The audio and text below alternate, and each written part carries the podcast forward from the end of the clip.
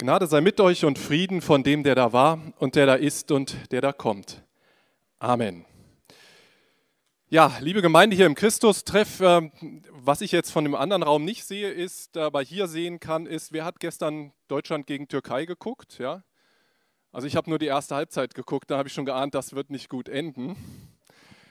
Und äh, heute in der Zeitung wird man das dann ja auch sehen können, ähm, die Spielernoten für die einzelnen Spieler. Also das war nichts, würde ich mal sagen, gestern. Und ich bin selbst auch als Trainer unterwegs. Ich war Joshua, Basketball. Und auch da ist ja immer die Frage, war das jetzt gut oder war das nicht so gut? Die begegnet uns eigentlich schon spätestens in der Grundschule, wenn die Lehrer dann unter das, was man da so produziert hat, ein Smiley oder ein Non-Smiley drunter machen. Und äh, Natürlich wollen wir immer das Smiley haben. In den Social Media, da ist das dann der Like-Daumen oder eben der verurteilende Non-Like-Daumen. Hat er gut gemacht. Würde ich heute übrigens auch gerne mit der Predigt machen. Also Sie hier im Raum haben die, die Chance, mir zwischendurch eine Rückmeldung zu geben, wann es in die falsche Richtung läuft. Aber gut, das, die, das Problem, das dahinter steckt, ist, wir wollen mit dem, was wir repräsentieren, was wir bringen, wollen wir anerkannt werden. Und wir wollen, dass die anderen sagen, der ist in Ordnung. Leider erleben wir aber in unserer Welt ganz oft, dass es genau andersrum läuft. Das war aber nichts, sagt dann einer. Und in den Freundschaften, Nachbarschaften, aber auch in der großen Gesellschaft, in der großen Welt heißt es dann schnell, die sind für mich unten durch und der Daumen wird unbarmherzig gesenkt. Der Predigtext für den heutigen Sonntag klingt im ersten Moment so, als wäre er eine Fortsetzung dieses irdischen Problems des Richtens und über mich gerichtet werden, bloß in himmlischen Sphären. Matthäus 25 erzählt Jesus ein Gleichnis. Wenn aber der Menschensohn kommen wird in seiner Herrlichkeit und alle Engel mit ihm, dann wird er sitzen auf dem Thron seiner Herrlichkeit und alle Völker werden vor ihm versammelt werden. Und der Menschensohn wird sie voneinander scheiden, wie ein Hirt Schafe von den Böcken scheidet. Und er wird die Schafe zu seinen Rechten stellen und die Böcke zu Linken. Da wird dann der König sagen zu denen zu seiner Rechten, kommt her, ihr Gesegneten meines Vaters, erbt das Reich, das euch bereitet ist von Anbeginn der Welt. Denn ich bin hungrig gewesen und ihr habt mir zu essen gegeben. Ich bin durstig gewesen und ihr habt mir zu trinken gegeben. Ich bin ein Fremder gewesen und ihr habt mich aufgenommen. Ich bin nackt gewesen und ihr habt mich gekleidet. Ich bin krank gewesen und ihr habt mich besucht. Ich bin im Gefängnis gewesen und ihr seid zu mir gekommen. Dann werden ihm die Gerechten antworten und sagen, Herr, wann haben wir dich hungrig gesehen, dir zu essen gegeben oder durstig, dir zu trinken gegeben? Wann haben wir dich als Fremden gesehen? Wann haben wir dich aufgenommen, gekleidet? Wann haben wir dich krank oder im Gefängnis gesehen und sind zu dir gekommen? Und der König wird antworten und zu ihnen sagen, Wahrlich, ich sage euch, was ihr getan habt einem von diesen meinen geringsten Brüdern, das habt ihr mir getan. Soweit der erste Teil des Predigttextes und man wird schon etwas nachdenklich, wenn man ihn hört. Denn vorm inneren Auge geht es mir zumindest so, dass ich mich dann frage, wann habe ich das eigentlich getan? Habe ich es eigentlich überhaupt getan? Mal ganz ehrlich, wer könnte von sich behaupten, dass er immer alles einhält, was da aufgezählt wird? Wenn wir es aber nicht einhalten, sind wir dann beim sogenannten Weltgericht, so ist der Text überschrieben, sind wir da dann unten durch, Daumen runter und müssen auf der linken Seite Platz nehmen? Wer den Text weiterliest, könnte meinen, dass es genau so ist. Er erfährt, die, die nicht geholfen haben, nicht besucht haben, die achtlos vorbeigegangen sind, werden zur Linken gestellt und ins Feuer geworfen. Mit diesen Bildern hat unser heutiger Predigttext eine unglaubliche und nicht besonders schöne Tradition entwickelt. Ich sage nur Ablass oder Fegefeuer oder Hölle und Verdammnis, ewige Verdammnis. Und das alles wurde in der Tradition groß ausgemalt, mit bunten Bildern in unseren Kirchen bis heute zu sehen. Und an Halloween, da laufen heutzutage dann die Kinder rum und spielen damit. Das Missverständnis bei diesem ganzen Ausgestalten ist ein zweifaches. Das erste Missverständnis ist, es tut so, als könnten wir Menschen beurteilen, wer links und wer rechts hingehört. Das können wir nicht, auch die frommsten unter uns nicht. Und das andere Missverständnis ist, dass man einen Text wortwörtlich nimmt, der eigentlich als Gleichnis gedacht ist, der etwas Typisches zeigen will und der uns den Spiegel vorhalten will und nicht dazu gedacht ist, die anderen zu beurteilen. Es ist nämlich in Wirklichkeit kein Text über das Richten, sondern ein Text über die Barmherzigkeit, den Jesus da erzählt. Es ist eine Predigt zum Thema Seid barmherzig und dazu, was Barmherzigkeit bedeutet. Der Richter, das ist der Menschensohn Gott selbst. Wir sollen uns in den Schafen und Böcken links und rechts wiederfinden. Und mal ehrlich, ich wäre auch gern auf der rechten Seite. Das wäre schön. Und manchmal habe ich auch das Gefühl, ich bin auf der rechten Seite. Also ich bin ja Vorsitzender des Diakonischen Werkes. Wir machen Flüchtlingsarbeit, wir kümmern uns um Obdachlose, wir haben Armenspeisung, wir machen die gute Stube im Winter. Und auch ich selbst habe schon Menschen besucht, Kranke natürlich in den Krankenhäusern als Pfarrer, aber auch privat. Ich Gefängnisseelsorge machen wir als evangelische Kirche. Also irgendwie so ein bisschen auf der rechten Seite bin ich doch auch, oder? Aber fein raus vielleicht doch nicht, denn ich ahne schon ab nach links. Ich weiß oft auch nicht, wie ich mit dem Bettler umgehen soll. Und an manchen gehe ich einfach vorbei, weil ich es auch nicht schaffe. Ich weiß und hatte schon als Pfarrer immer eine ganz lange Liste von Menschen, die ich dringend mal besuchen muss, weil die Seelsorge brauchen, weil die Menschen brauchen, mit denen sie reden können. Und ich schaffe es einfach nicht. Meine Kraft reicht nicht. Und dann muss ich auch noch andere Sachen machen, äh, Basketball spielen oder sowas. Und es gibt auch Gefangene, da habe ich die Fantasie, die würde ich lieber länger eingesperrt haben und nicht die Fantasie, ich will die unbedingt besuchen im Gefängnis und mit denen reden. Würde Gott auf eine Hölle bestehen, so wie die Tradition sie oft ausgemalt hat, liebe Gemeinde, dann würden wir alle drin sitzen. Das ist die erste Erkenntnis aus dem Predigttext. Und wenn wir in diese Richtung weiterdenken, dann wird schnell klar, bei den Guten auf der anderen Seite würde es ganz schön leer aussehen. Der einzige sündenlose Mensch ist nach biblischer Tradition Jesus selbst. Wir anderen sind alle links. Ich sagte schon, das Einzige, was uns rettet, ist, wenn wir den Text eben nicht wörtlich verstehen, sondern danach fragen, was er eigentlich dahinter transportieren will. Und da ist er erst einmal ein Text über die Barmherzigkeit. Es geht Jesus darum, dass wir barmherzig sein sollen. Gerade im November, gerade in dieser Zeit, in den heutigen Tagen tut mir das gut.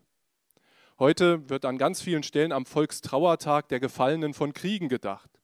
Seit Jahren schon nicht mehr nur den Gefallen des Ersten und Zweiten Weltkrieges, sondern eben auch der Kriege, die aktuell stattfinden, von denen Zeitungen, Fernsehen und auch Internet voll sind. Wären wir barmherziger, würde es das nicht geben. Und da erinnert mich der Text heute daran, wir zerstören unseren Zugang zu Gottes Reich wenn wir meinen, wir müssten unbarmherzig werden. Ganz nah wird uns der Text dann, wenn uns in unserer Gesellschaft begegnet, wie schnell sich Gewalt und Hass Bahn brechen. Weil woanders Krieg ist, meinen Menschen in unserem Land, sie müssten aufeinander schimpfen streiten oder das Lebensrecht anderer in Frage stellen. Da ist es gut, mit einem Text wie heute daran erinnert zu werden, wie und was wir einander antun, ist Gott nicht egal. Denn auch das steht hinter dem Predigtext vom Weltgericht. Offenbar werden die Taten, die wir tun, vor dem Richterstuhl Christi. Gott ist es nicht egal, wie seine Menschen sich benehmen. Das tut mir einerseits sehr gut. Denn das heißt, wenn ich auf die schrecklichen Gräueltaten schaue, die Menschen anderen Menschen heutzutage antun und damals einander angetan haben, dann tut mir gut, dass Gott ein Richter ist, der das nicht vergessen lässt. Kein Opfer, kein Leid ist vor Gott vergessen. Keiner der Gefangenen, die nicht besucht worden, der Kranken, die einsam sterben, keiner der Hungernden, die kein Essen bekommen. Es wird Gerechtigkeit für sie geben. Und dann tut mir noch ein anderes Gut im Predigtext. Jesus begegnet mir gerade da da wo unsere Gerechtigkeit versagt, da wo wir Not nicht lindern können oder nicht lindern, da begegnet Jesus selbst. Was ihr einem meiner geringsten Brüder getan habt, das habt ihr mir getan. Im Blick auf den Terror und Krieg dieser Tage begegnet Jesus mir in den Verletzten, in den Trauernden, in den Entsetzten, in den Hilflosen. Und das heißt, es geht nicht darum, um das Beurteilen zu reden, sondern davon zu reden, dass Jesus bei den Opfern ist. Was ihr einem meiner geringsten Brüder und Schwestern getan habt, das habt ihr mir getan. Ein tröstender Gedanke mitten in einer oft trostlosen Welt. Da begegnet Christus selbst, mitten im Unheil. Nicht als unbarmherziger Richter, sondern als Mitmensch, ja als Mitleidender. Jesus misst die Taten, die er von uns fordert, sich von uns wünscht, die Taten der Barmherzigkeit, nicht daran, ob es jemand verdient hat. Es geht nicht darum, ob der Bettler wirklich so arm ist, dass er etwas kriegen darf. Ja, der Gefangene soll besucht werden und da ist gar nicht klar, ob das ein Gefangener ist, der schuldlos da sitzt oder nicht. Egal welche Schuld er auf sich geladen hat, Jesus begegnet mir in ihm. Weil er in dem Moment, egal von seiner Geschichte, von seinem Kontext, von dem wir heute ja auch gerne sprechen, man muss das in einen Kontext einbetten, Jesus muss das nicht. Jesus sagt, in dem Moment, wo einer hilfsbedürftig ist, begegne ich dir im Hilfsbedürftigen. Das, liebe Gemeinde, wertet aus meiner Sicht alle, die leiden, in einer Art und Weise auf, die unheimlich schön ist und unheimlich tröstlich. Allerdings bringt mir damit der Text auch etwas sehr Lebensnahes mit.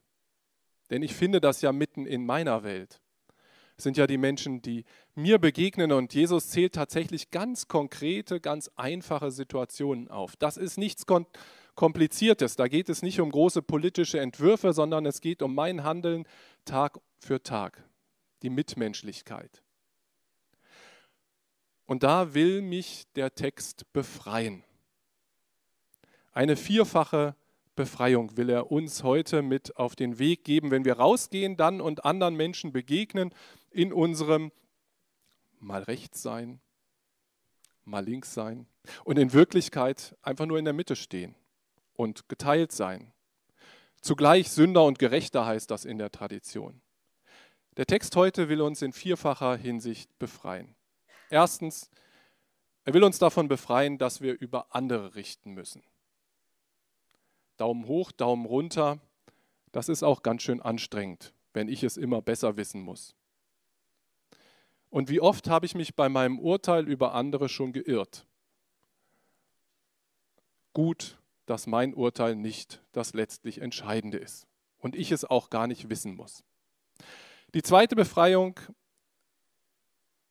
nicht über andere richten, sondern für andere da sein. Dafür werde ich befreit. Und ich muss nicht vorher eine Schuldfrage klären oder sonst irgendwelche großen Gedanken auffahren, sondern ich muss einfach nur da sein für die anderen. Wo wir gerne den Armen als faul qualifizieren und damit immer wieder gleich dabei sind, doch zu richten über andere Menschen, da geht es Jesus nur um das Hier und Jetzt. Sei einfach für andere Menschen da. Und durchbreche so ein Stück weit das erbarmungslose Richtersystem dieser Welt. Nicht nur wegen dem anderen, sondern auch um deinetselben Willen. Du selbst wirst davon profitieren. Du selbst wirst freier sein und das ist die dritte Befreiung. Der Text befreit mich dazu, mich meiner eigenen Schwäche zu stellen. Ich kann das gar nicht. Ich kann nicht immer nur rechts stehen. Ich bin oft links, oft in der Mitte und manchmal weiß ich gar nicht, wo ich bin, weil ich nicht mal weiß, was eigentlich ein gutes Handeln wäre. Der Text lädt uns dazu ein, uns zu unserer Schwäche zu stellen. Das heißt also auch, selbst wenn meine Predigt heute vielleicht nur die Hälfte von Ihnen verstanden haben und die anderen gedacht haben, was hat der denn da gemacht, ist in Ordnung. Ich habe es nicht besser gekonnt heute. Dazu zu stehen, dass wir so schwach sind, dass wir eben nicht jedem helfen können. Auch das braucht Mut. Und wenn wir uns dann schwach erleben und das zugeben, auch den anderen gegenüber zugeben, nicht nur spielerisch, sondern da, wo es uns wirklich innerlich betrifft, ich brauche deine Hilfe. Ich fühle mich nackt und bloß, ich weiß nicht weiter. Da können wir das ganz anders tun, als wir es in dieser Welt meistens gewohnt sind. Meistens schämen wir uns davor. Wir wollen unsere Schwächen verbergen. Wir lernen in unserer Gesellschaft, du sollst stark sein, du sollst erfolgreich sein, du sollst gut auftreten können. Und die Schwächen, die sollst du möglichst unter den Teppich kehren. Wir schämen uns dafür, schwach zu sein. Aber wenn Jesus sagt, da wo du schwach bist, bin ich in dir,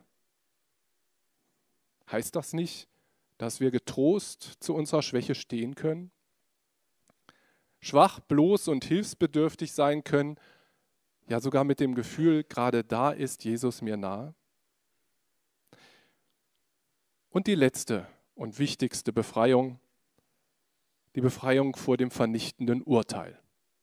Wir hätten es alle verdient, in der Hölle zu landen. Das ist so. Die befreiende Erkenntnis ist, der Richter, der darüber entscheidet, ob wir in der Hölle landen oder nicht und ob es diese Hölle überhaupt gibt oder nicht, das ist Gott selbst. Genauer im Predigtext der Menschensohn. Und der Menschensohn ist ja niemand anders als Jesus selbst. Bei Jesus geht es aber nie um unbarmherziges Aburteilen oder Kämpfen. Das tun wir Menschen untereinander schon genug. Jesus hat es vielmehr ganz anders gemacht die Schuld der Welt auf sich genommen, um für die anderen da zu sein. Das heißt, wenn wir offenbar werden vor dem Richterstuhl Christi, werden wir sozusagen gleichzeitig von unserem größten und besten Verteidiger vor Gericht vertreten. Und der richtet dann über uns.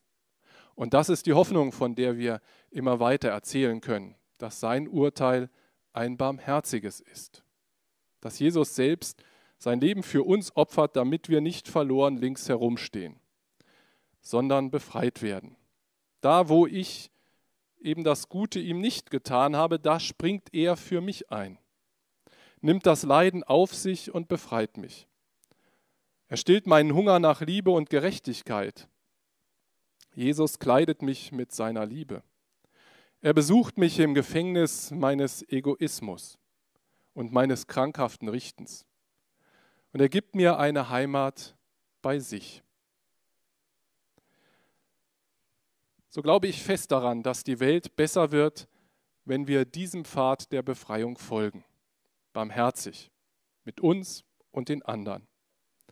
Wir sehen doch täglich die Bilder davon, wie die Welt zur Hölle auf Erden wird, wenn Menschen eben nicht danach handeln.